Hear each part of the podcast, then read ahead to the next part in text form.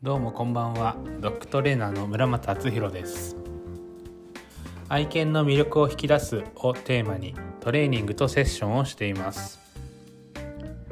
おやつを使わずに犬との深いコミュニケーションを大事に日々トレーニングに取り組んでいます。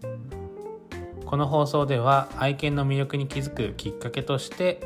犬との関わり方マインドなど僕が日々大切にしているエッセンスをシェアしています。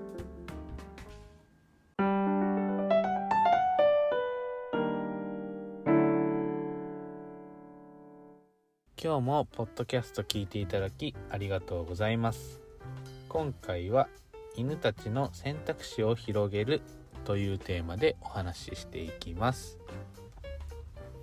えー、本来犬のしつけとかトレーニングって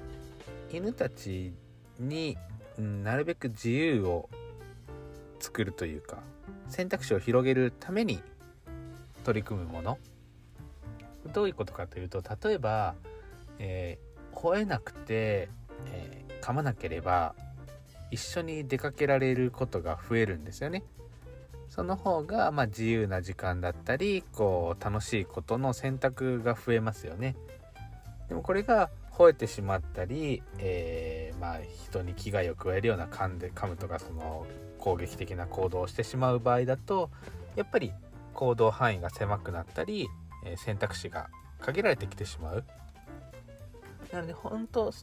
本来そういった意味では犬のしつけとかトレーニングって犬たちの自由や選択肢を広げるためのものだと思うんですね。ただ、えー、現実そうではなくなってきてるのかなと思うので、まあ、どういったところでそう思うかみたいな話を今回はしていこうと思います。どうぞお付き合いください。はい。では早速本題というか結論というかからいくと、えー、皆さん見てるとあれはダメこれはダメそれもダメっていう感じで教えちゃうんですね例えば吠えたらダメだよって言ったり噛んだらダメだよって言ったりリード引っ張ったらダメだよって言って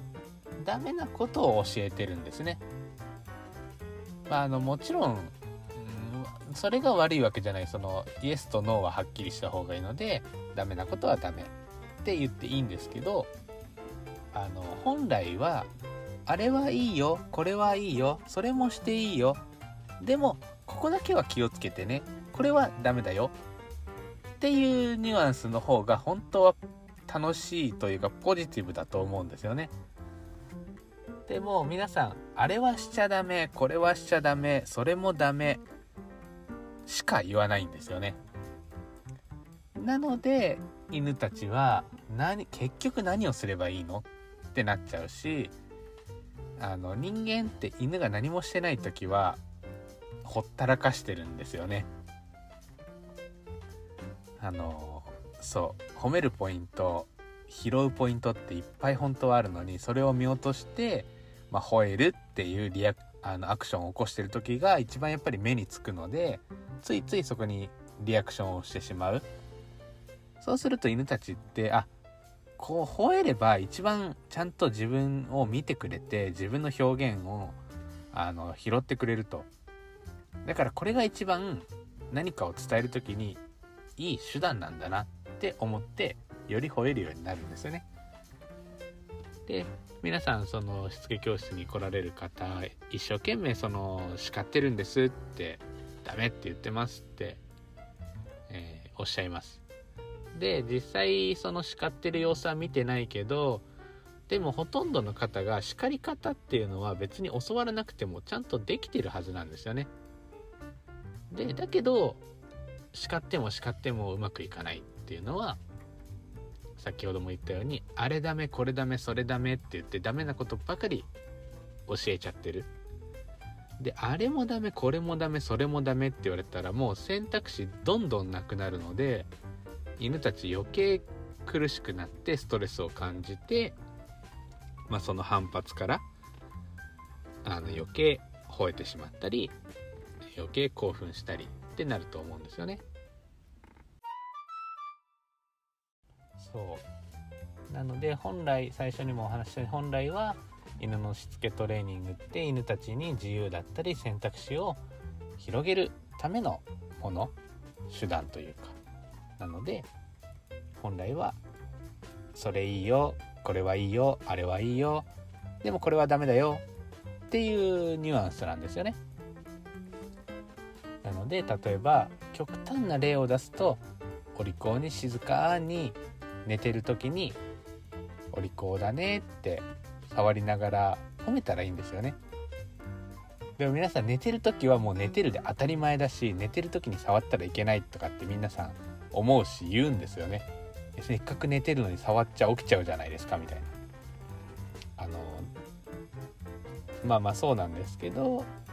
考えてみてもらうと例えば、えー、子供が寝た後に頭よしよししたりしませんか、まあ、僕は子供いないんで分かんないんですけど、まあ、ドラマとか映画とかそういったものの一個のシーンとして寝た子供にそっとよしよししたり今日も一日頑張ったねみたいなこう声かけたりしてると思うんですよね。なんで犬にもそれをしてるかどうかなんですよね。寝てる静かに寝てる時に「お利口だね」って「穏やかでいいね」って言ってあげたりあの他の犬がいても吠えてない時に「ああお利口だね」ってそうやって吠えないと嬉しいよって声かけてるかっていうことなんですよね。でも皆さんそういうところはほったらかしてそれは当たり前として捉えてしまってで吠えてから「吠えちゃダメでしょ」って言ってませんか？そう。なんであれはいいよこれはいいよっていうのがある中でこれはダメだよって言ってあげないとやっぱり伝わらないしただただ犬たちの選択肢を狭めてるだけなのかなと思います。じゃあ選択肢が狭まった時にどうなるか。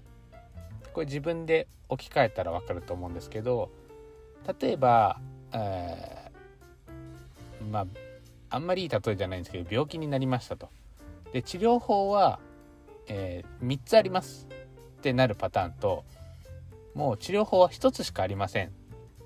てなったら後者の場合だとその1つの治療法がうまくいかなかった時に漠然ともう不安が押し寄せてきませんか？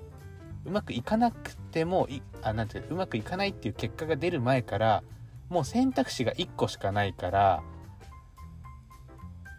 その時点でもうだいぶプレッシャーというかストレスですよね。なのでやっぱりそうやって選択肢が少ないっていうのはストレスしかないんですよね基本的に。まあ迷わなくていいっていうことはあるとは思うんですけどそうやって何か切羽詰まった時にやっぱり選択肢がないっていうのは結構きついと思うんですよね。なのでやっぱりある程度選択肢だったりこう引き出しを持っていてあこういうパターンの時はこういう選択肢もあるなこういう風にしてもいいなこういう表現もありだなって犬たちが選択できる状態にしておけば何かそうやってストレスがかかった、えー、人に迫られた犬に迫られたって時に吠えないっていう選択を取りやすくなるんですよね。でもそこの選択肢を育てる作ってあげるっていうところを小さい頃からしてこずにただこうしてなさいあれはダメしか言ってないともう犬たち自身に引き出しがないんですよねその対応するそうなっちゃうともうパニックになってもうわけわかんないからとりあえず吠えとこうって言ってわーって投げやりになっちゃうとかってなるのでやっぱりそこの小さい頃からのとか日頃の接し方の中であれダメこれダメそれダメじゃなくてこれはいいよあれはいいよそれもいいよでもここはダメだよっていう風にしてあげると、まあ、もうちょっと犬たちも、まあ、人間も楽になるのかなと思います。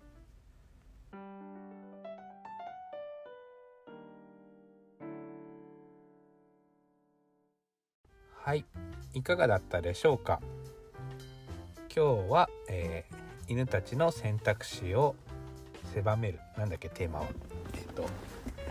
狭めること？みたいなテーマでお話ししました。えー、ねついついねダメなこととかあのまあ、人間にとって望ましくないことばかり目についてしまうんですけどやっぱりそのしつけトレーニングの本質って犬たちの自由だったり選択肢を広げてあげるためのものなのであれいいよこれいいよそれいいよあ今いいねっていうのを増やしてあげた方がいいなと思います。是非、えー、参考にしてみてください。はい今日も聞いていただきありがとうございましたサランでは、えー、30分の無料ミーティングっていうのを行っています。具体的に、えー、セッションの体験だったりトレーニングの考え方、えー、アロマのこと愛犬の相談などなど何でも OK の30分となってます。で公式 LINE をお友達追加していただいてそこから、えー、メッセージを送っていただくと、え日程調整ができますのでまた、え興味のある方は是非追加してメッセージ送ってみてください。で基本的には Zoom でオンラインでの30分のミーティングになるんですけど、いきなりそんなそのオンラインでお話しするのは嫌だよっていう方はあの相談など何か気になることがあればあのチャットでメッセージ送ってもらえればあの答えられる限りの範囲でお答えしますのであの遠慮なく送ってもらえたら嬉しいです。それではまた、え、次回の放送をお楽しみに。バイバイ。